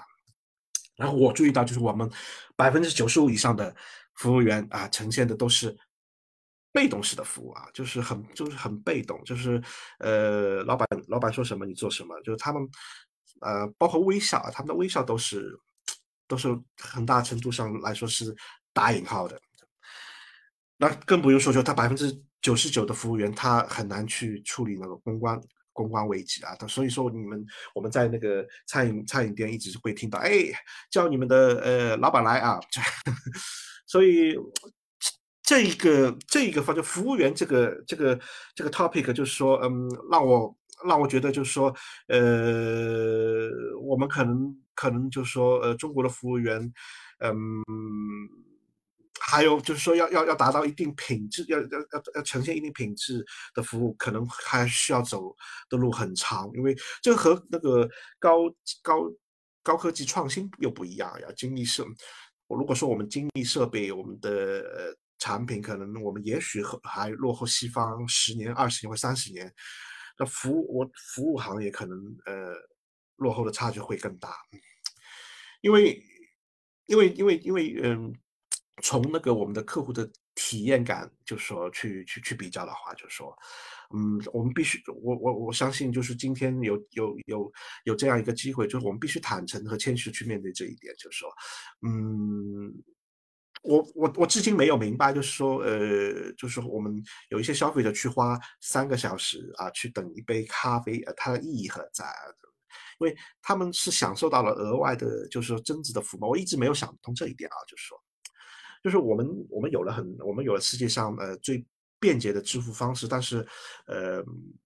但是用心去服务，主动的服务啊，真的不是就是说，呃，不不是急功近利啊，就是能能能够达到的，就是说，嗯。就很有趣，有有我我有时候会和有一些不用心的服务员说，哎，就就现在啊，就是如果你不喜欢工作，你 这份工作请请请请辞职。就是我真的是有一些我很刻薄，但是很我真的是恨铁不成钢啊。就是嗯，我相信就是所有的投资人，就是说在商业模式，就是他制定的商业模式，他的初心啊，他的理理念啊，都是非常清晰的。但是。这些信息啊，这些信息传递到服务员，就往往是失真了。就是，就毫无夸张的去说，就是最难培训的就是我们的餐饮服务员啊。那法式甜品的是的难度呢，可可能是呃，可能会更大，就是可想而知。就是，那么，那么什么原因呢？可能就是他们呃收入普普遍较低啊，就是然后呃就导致了流动性大，就是他们对呃对企业或者对产品没有没有。粘连性，就我一直会用这个单词，粘连性就是你和客户的粘连性，你和，呃，你公司的粘连性，对吧？那么，不要要去改变不太容易，因为在嗯，在 在当然，既然就是说有有很大的空间，我们我们可以去试着那个循序渐进的去改变啊。哦，我们那个嗯，国家就是提出的呃共同富裕，然后这是这是就是我们领导层一个非常有智慧的决定。但但我希望就是我们的共同富裕定义不仅仅是广义上的，就是说，呃，财财富上的形式啊，就是更多的应该是共同快乐啊。就其实简单的快乐就是就是快乐就是足够了。对，就是我希望有一 那个时候有一家嗯 有一家店，然后所有的服务员都能非常自信的去呃和消费者去介绍啊法田的啊法田的制作过程啊法田的品我们品牌的背景啊这个。法田的搭配啊，说说到说到法田的搭配，就我我很希望就服务员能够和消费者说，哎，哎，我们的呃，就是说先生呃，女士你好，我们的如果你选择马卡龙啊，那你可能是和 espresso 是绝配啊，因为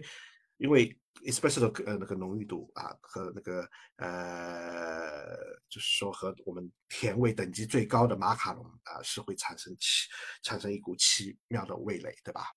那么，哎，我们那个我们我我们店有花茶、红茶，那那我可以推荐您啊比较呃。适合搭配一些比较一些酸甜口味的酸酸一点口味的甜品啊，比如啊柠檬口味的甜品，对吧？啊，就柠檬口味甜品是比较适合去搭配那个花茶和红茶。那么，那么美式咖啡的话，哎，我选择可能会选择那个呃 b o n cake 啊，奶油为主。那么可嗯，前面我们提到了马德琳啊，然后那个 Financial 啊，因为因为它们口感中带酸中带甜啊。还有一些呃梅子酱非常解腻，那和它和美式搭配是非常非常非常配的。啊，那么如果喜欢呃呃喜欢喝拿铁的朋友，那么我可以推荐你呃口味相对比较轻的啊海海绵型蛋糕啊 sponge cake 啊去搭配。所以所以就说来到来来到我们的我们的甜品店啊，就说的服务员可以可以。可以用心啊，去去去推荐每每每一个不同的产品的优点，去搭配那个消费者的需求，对吧？那么，嗯，更更高端一些的甜品，那么我们可能会有气泡酒啊葡萄酒，对吧？那么，呃，女孩子喜欢吃巧呃吃巧克力口味口味的甜品，那么更适合去配配一点的比较甜的葡萄酒啊。当然，葡萄酒的成本相对高了一点呢，呃。种类也比比较多，那么人工服务员培训的那个，呃，可能可能可能需要花更长的一个时间吧。但是就是就是就是举个例子，就是说，就是我我想象中，哎，服服务的方式就是就很 happy，哎。今天就像一个朋友，就是说服务员和消费者的关系就是朋友的关系。哎，今天今天怎么样？哎，昨天晚上球怎么样？哎，昨天晚上的电视剧怎么样？然后，哎，我我这里有什么产品？哎，我我推荐您您喜欢吃喝吃吃什么？我来推荐。在在，其实，在法国，在欧洲，他们的服务员就是就是，我觉得每个服务员都是老板，他们都是呃知道他们在干嘛，他们在卖什么，然后他们知道消费者，他们有能力去讨好消费者。但是很遗憾，就是我们可能还需要一段时间去去去去 improve，就说，就我好像把那个那个话匣子给打开了，就是其实，呃，那段时间，呃，嗯，每天对我来说都是新鲜的，就是我真的希望有一天，就我能静下心来，就是再尝试一次，就说，我希望就是说，呃，因为我的梦想没有没有实现，就是我希望。呃，能带着我的甜品师出海啊，就是和一些国际大使有面对吧？就我希望我的，我我的中国，呃，就是说我们的我们的博我的博博物馆计划，我的艺术馆计划能实现，就是说，嗯，我希望有机会和和我们的私募股权基金，我们 GP 大佬们去谈一下这这家可以吃的美术馆。但是现在我有另外一个任务，就我另外一个任务就是。我要带着中国基金管理人出海，就就是就就就人生就是一个凡尔赛，我又转变回来了。对，就分享一些一些一些当时的一些一些一些经呃一些一些一些好玩的一些有趣的事情吧。对对，穿插了一些我们我的我的我的我的一些就是说对对对法式甜品的一些一些认识吧。对，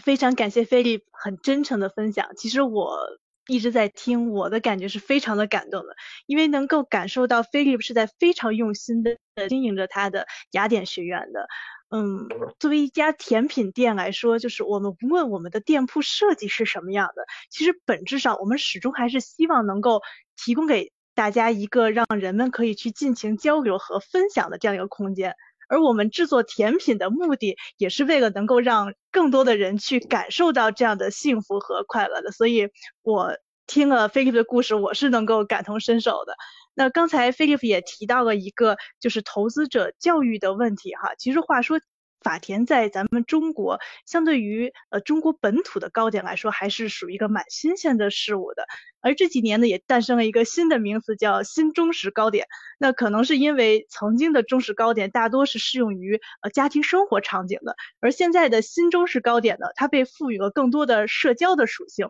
所以也会受到越来越多年轻人的青睐。呃，像现在不仅像是鲍师傅和摩西和这样的传统的中式点心品牌，他们的动作不断，而一些创新的品牌，比如默默点心局和虎头局，这样也因此出圈了。所以想请问飞利浦的就是，咱们的法田在将来有没有可能和这样的新中式糕点来一个呃创新融合呢？或者说，怎么样能够让法田进入中国以后水土更服一些呢？这其实是个呃这很很好的问题，就是嗯，因为这是。这是一个潮流啊，这我觉得也是一个呃巨大的商机啊，我个人非常认可，因为我理解就是我们的东方人的口味和西方人口味确实有很大的不同的，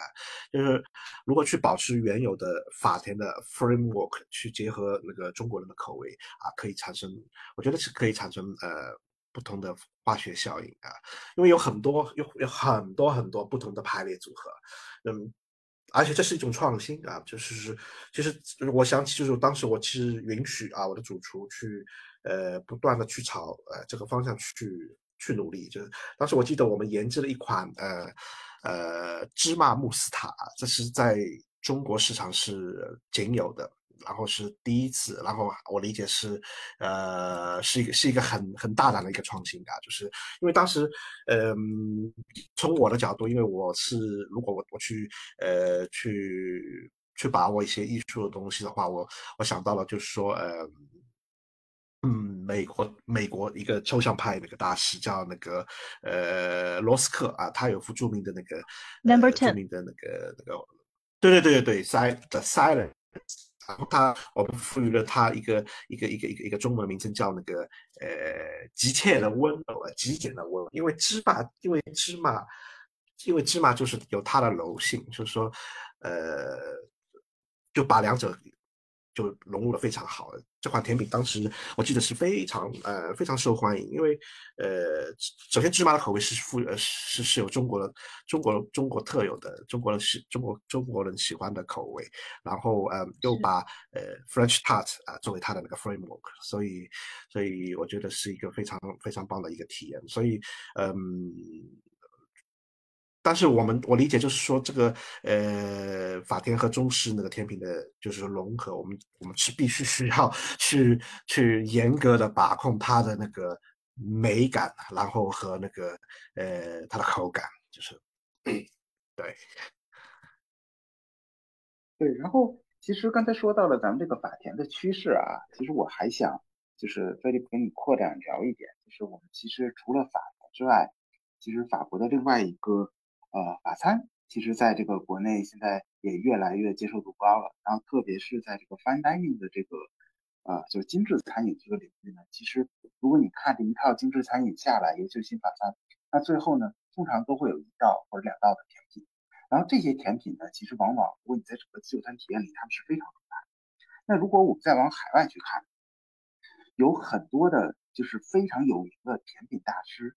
它其实它并不是在一个这种甜品的专门店里，它最早可能是在一家很有名的米其林餐厅里面做一个，比如这个甜品主厨，比如非常有名的，比如说，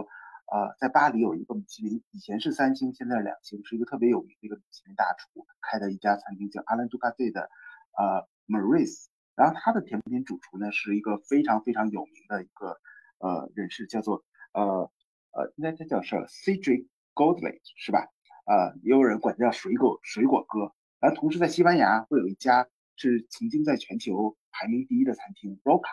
然后他的那个三个主理人的那个小弟弟，他是一个专门做甜品的一个甜品主厨。然后 Roca 这个餐厅为什么能达到现在的这个水平？很多人也说，就是因为这个做甜品的小弟弟，他的这个甜品让他整个的菜单升华。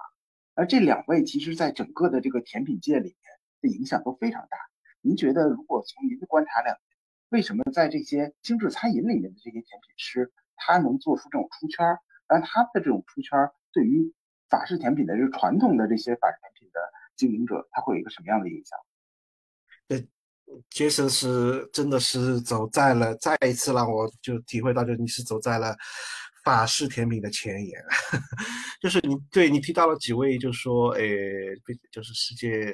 甜呃法甜业界的大将啊。就我先来说一下，就你前面提到第一位，就是说，嗯，呃 s e r i c 呃 g r l e t 啊，就是他是法国甜品界的一一位大将啊。就就就让我不由自主的想起的就是他的。创新精神啊，他对，呃，他的他的特点就是他呃，他把传统的法甜呃和那个水果啊进行了重新演绎啊，所以后来呃，我们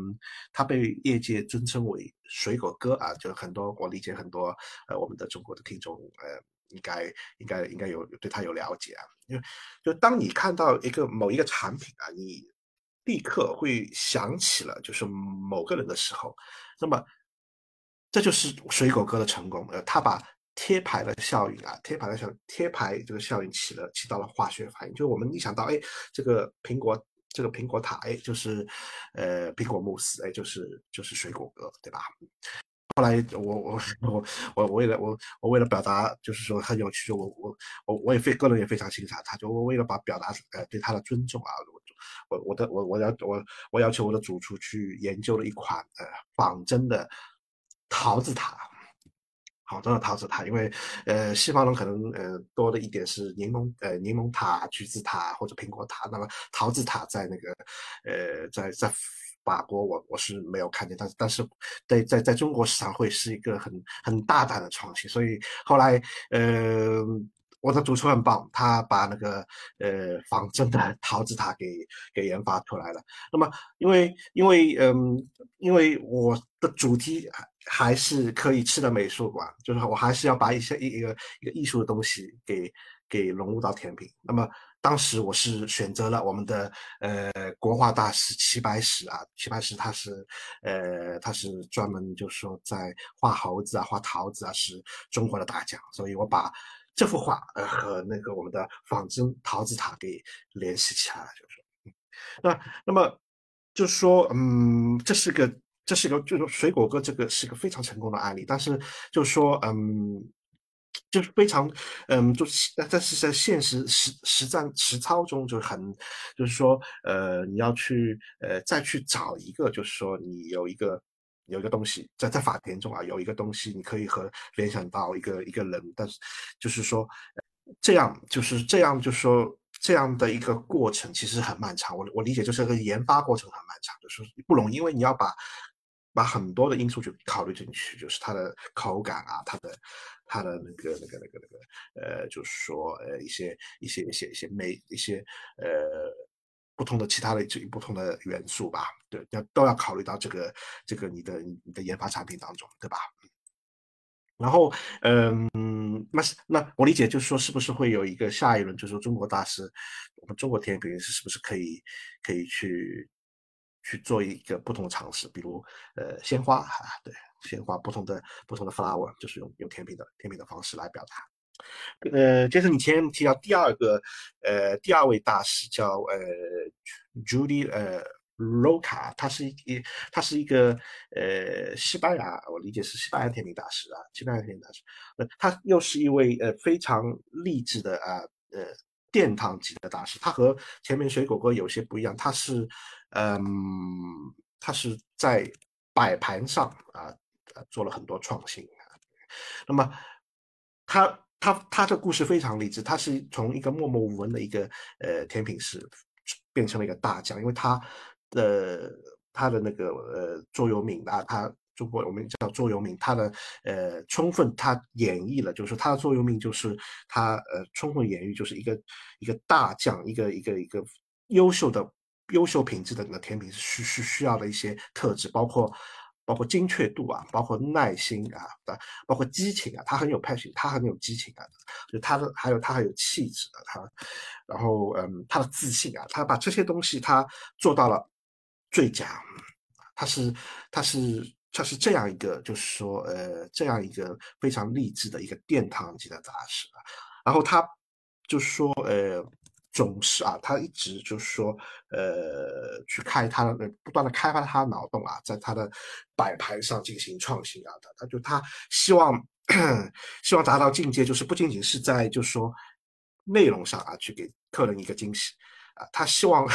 他甚至希望去通过他通过他的甜品和菜肴去和客人去做一个呃心理游戏的活动啊，所以所以他变成了一个他变成了一个他是个甜品师啊，他。他他变成了一个画家，我理解他，但他又是一个非常棒的心理师，所以，嗯，我理解中国目前，呃，呃，甜品师目前还没有一位可以有能力他达到他这样一个层面，但是我们我们加以时日，我们需要努力啊，对吧？那就这这个词，就就这个话题，我想延伸一下，就是说，嗯，在甜品中有一个非常。另类的一个军团啊，就是呃，我想聊一下，就是日式甜品，呃，很有趣，就是为什么会有会有日式甜品？因为在在在法国，在巴黎啊，你会看到很多日本的主厨啊，日本的那个我们甜品师在在 manage 在 organize 在那个管理他们的那个那个甜品店啊，就是如果你是。巴黎深度游的话啊，就不是去罗浮宫，不是去巴呃是香榭丽街啊，就是深度游的话，你看到很多很多的甜品店是由日本人、日本日本甜品师啊来来来来的操控的，但而且在巴黎呃受到相当受欢迎啊。因为为什么后来后来我去我就去嗯花时间去去研究，这总结下来就是他们他们的独树一帜，他们特点就是就是匠人精神啊，就是他们他们。把最好的呃原材料去去去去搭配啊，去去去创新啊，去他把呃他对那个甜品的尺寸啊和形状啊都是呃都是精益求精啊，就画了非常呃就是画了很就是他日本的产品，我们就就就就我们可以去想日本的产品就是在细节上啊，在那个呃在质量上啊都是都是一世界一流的啊。所以，所以就说，嗯，这也可以去，就对，对于我们中国甜品是可以去作为有一个，呃，有一个参考吧。就我们，我们，我们，我们，我们出路在哪里？我们在，呃，我，呃，展开话题，我们在讨论。最近我们一直在讨论足球，中国足球在，呃。方向在哪里啊？就我们可以去学习日本，可以学习呃西班牙或者是荷兰，但是甜品也是。其实，在甜品界，我们还是我我们也可以去呃向日本学习啊，向法国学习啊。对。说到这个日本的匠人精神，我刚才想到了咱们的一款甜品可丽露。其实呃，在日本有这样一家小店啊，它只有几平米，而且它不设座位，它只卖可丽露这样的。一款甜品只卖这一款，但是这个店经营的非常非常的火，就可以体现出日本的这种匠人精神了。那咱们再说回刚才提到的创新精神哈，那未来法甜它的流行趋势会是什么样的呢？比如说，呃，我们亚洲人的饮食相对于欧美人和法国人来说，可能不是特别的甜，所以未来的甜品会不会也做的更轻巧，而不是特别的甜，来满足更多？更多顾客的这种口味需求呢？又或者对于法式甜品来说，呃，菲利普觉得还有没有其他的一些玩法？像咱们北京啊、上海呀等等这些城市当中的甜品店，现在有没有流行一些新的趋势呢？嗯，我理解就是，嗯，传统的 永远是经典的，就是呃，费纳许啊、马德琳啊。呃，这些产品永远是殿堂级的。就是说，嗯，我真的很愿意，杰森，我们有机会，我们可以去去去去找一些投资人，我们一起去去把那个费纳雪，呃，把它植入到上海和北京的金融金金金融中心，去去开一家那那个以费纳雪为主题的那个甜品店。对，但是就是说，呃，创新啊，虽然虽然是就是说，嗯。是是机会啊，但是，嗯，他是要经过 千锤百炼，就说，嗯，我不我不认为，就是说，嗯，如果在 甜品里加上芥末啊，加上胡椒啊，加上那个酱油啊，甚至甚至甚至花椒啊，是是有那么与众不同啊，就是说，嗯，它需要需要消费者呃的的 feedback。它需要就是说，呃，市场的去是，它需要经过市场的考验。然后我举个例子，就说我我认为我认为啊，就是说，我不知道，嗯，那个你们是不是有没有这样经验，就是这样经历，就是说，呃，酒酿咖啡，或者是桂花桂花咖啡啊，我觉得是它，我我觉得是失败的产物。就是我我我我这是我个人的个人的观点啊，就是我不知道你呃你们两位是不是同意，就是说咖啡是和酒酿或者是桂花是不能在一起的。那我 这是这是我这是这这是这是我的观点，对对，所以所以说，嗯，说到就是说流行趋势或者一些创新，还是需要就是说我们去呃去捍卫我们的经典，不不只不能卖得太快，需要一些一些时间的沉淀，让市场去认可，是，所以这是我的 我的观点，不知道杰森有没有补充？杰森喜不喜欢喝那个桂花咖啡？呃，我觉得这个就是可能有原教旨主义和这种大家比较接受创新或者网红产品的这个之间，会会大家会有些不同的这个意见。但是我觉得有一点啊，因为很多人就在吃甜品的时候，呃，尤其是可能我们亚洲人为主，说，哎，我吃了一个好的甜品，然后它的优点是什么？说这个甜品不太甜。所以这个其实我觉得是一个很有趣的一个趋势，因为如果从原教旨主义去看那些配方，它这个甜品如果做到不甜，其实是不容易的。当然它可以用代糖啊，考虑到健康的原因，但是因为它本身的配方就在那里，它这个糖它除了增加甜味，它还有一些其他的化学作用，这个甜品里面。所以这个其实是一个我觉得中国人的这个口味上可能是会需要在教育的，而且也有可能。我们有很多很多种类的法式甜品，里面还有一些可能像菲律宾把法塔引进中国的这个动作一样，有一些它的口味其实可能更适合我中国的消费者，但是还没有被呃可能带到这个市场，但是它没有做很好的推广、很好的营销，所以大家还没有接触到。所以这样的时候，可能我们会发觉里面可能会有一个爆款，这个爆款不一定是新的创新的，它只不过是大家还没有。见过那么多的，吃过很多，比如说贝南雪，我相信可能有有有不少人可能还没有吃过，但是如果吃过之后，说不定会非常喜欢。所以这个可能就我一点点补充。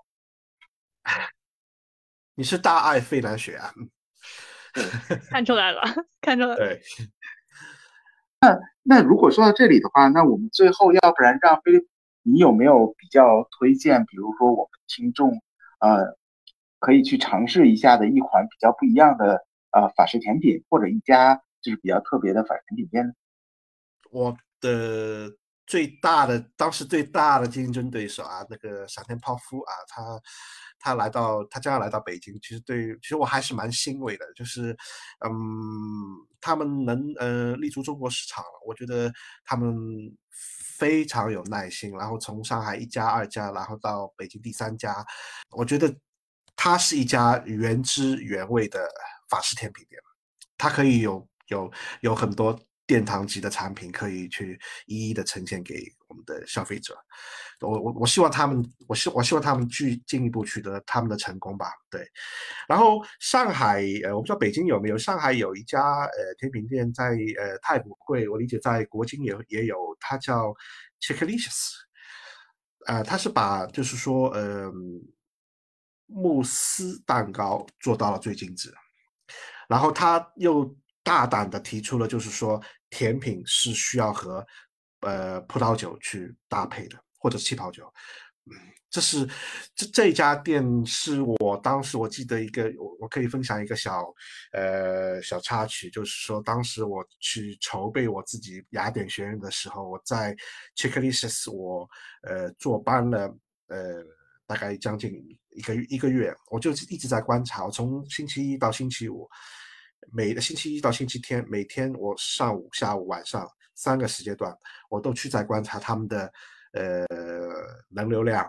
他们的品质、他们的产品的品质、他们的呃装修、他们的就是说呃消费者的体验。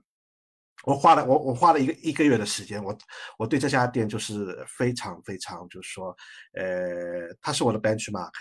嗯，我非常喜欢，但我我也想把它推荐给我们的呃我们的听众。有机会北京的朋友到上海来，我我带你们去那个太古汇或或国金，我们去去去看一下。呃，真的，其实有机会大家真的应该去体验一下我们的法店。这不仅仅是体验一种美食的享受，也是让我们去感受一下像我们大家为什么会对它如此痴迷的一样的方式。当然了。如果我们也能够亲自的当一回甜品师，亲手的制作一下，将这种幸福感传递给更多的小伙伴们，那感觉真的是太好了哈。所以说到这儿呢，就想请教一下菲利普，有哪些我们可以学习法甜制作，或者是找到一些合适项目的渠道呢？专业的话，如果是呃专业级的话，其实呃大家其实我理解就是很多我们的听众，我们的呃法天爱好者都知道，就是有一家叫蓝带啊，就是成立于一九八五呃一八九五年，有也将近超过一百多年的历史，呃在巴黎成立，但。他嗯，他是在呃，我理解在在中国已经他开了很多呃，在不同的城市开了开了他的培训中心啊。蓝带是是我们就是说呃呃法式甜品店，我们招聘时候我们的我们的我们的 benchmark，如果他有蓝带的经验的话，那么我们是会择优录取。那它代表的是一个品质，对。但如果是纯，它不是，就是说它不是一个大学，它是一个培训中心，就类似像我们在上海、北京有的 A B C 那个 A B C 烹饪培训中心，呃，殿堂级的法式甜品的，呃，就是说我们的培训。学院的话，那么我有两家，一家，但是就是目前他们只提供呃英语和法语的授课，一家叫那个 b i c o n d i 啊，他在巴黎啊，就是这个巴黎呃呃 b i c o n d i 呃厨艺呃酒店管理学院啊，那么还有一家呃叫 Lin Lin Lin 呃不好意思，我的法语不太好，叫 Linotte Linotte，他是也是也是在呃巴黎，他是酒店管理学院对。但但他们都是，呃，都是用英语和法语授课。对，那么前面提到第一家提到蓝带，它是已经有呃我们的中中中文授课。对，是。好，非常感谢菲利普的精彩分享。无论是体育、文化，亦或是美食，有没有发现我们的时代可能正渐渐迷失在对极致非凡的盲目追求之中？那些潮流的引领者们相信，人生归根结底将会是一场。人与人之间的竞争，因此无论在哪个领域，都要比别人做得更好、更新颖、更惊艳。但这样盲目的攀比和竞争，也必然会让我们与生活中那些弥足珍贵的事物渐行渐远。难道除此之外，我们就没有其他可追求的目标了吗？比如质朴的味道，比如那些平凡普通却能将人们紧紧连接在一起的事物，像是集体游戏、童年回忆。幽默感或者分享的乐趣，一味的追求独特和卓绝，可能会让我们在自我陶醉和自私自利中枉费精力，反而将事物珍贵的本质抛之脑后。而恰恰正是那些平凡的瞬间，将我们凝聚在一起，就像巧克力在舌尖融化的幸福，慢慢品味泡芙的松脆，还有焦糖榛子酱的香甜，英式奶油酱的细腻。熟透水果的芬芳，而所有的这些满足和慰藉，都能在推开甜品店大门的那一刻被找到。甜品不言而喻，它是相聚的欢乐，是如孩童般不停探索的好奇心，是终于显现在眼前、绽放在舌尖的美味。蛋糕、泡芙、饼干、布丁、吐司、酥饼、水果塔，金色的外壳，令人愉悦的色彩。这些甜蜜的诺言像是不可抗拒的磁铁，迫不及待地拿起一块，一口咬下，脸上的笑容悄悄绽放，心中的阴霾瞬间蒸发。甜品店就像是一个救赎心灵的场所，践行着日常生活的艺术。那些具有母性般温柔的甜品，给予了我们温暖和安慰，为我们带去了美好和甜蜜，也让我们回归了作为孩子。女人和男人的初心和本真。好了，大家对法式甜品这个话题还有什么想说的？欢迎在评论区留言和我们交流，或者还有什么好的选题，也可以在评论区提出来。如果你们喜欢这期节目，还请多多点赞、打 call、收藏、转发，支持我们哦。如果大家还想收听我们的往期节目，可以在各大音频播客平台搜索“特许金融街”。或者北京金融分析师协会订阅和关注，那真是对我们最大的鼓励了。最后再次感谢菲利普的到来，我们下期见，拜拜，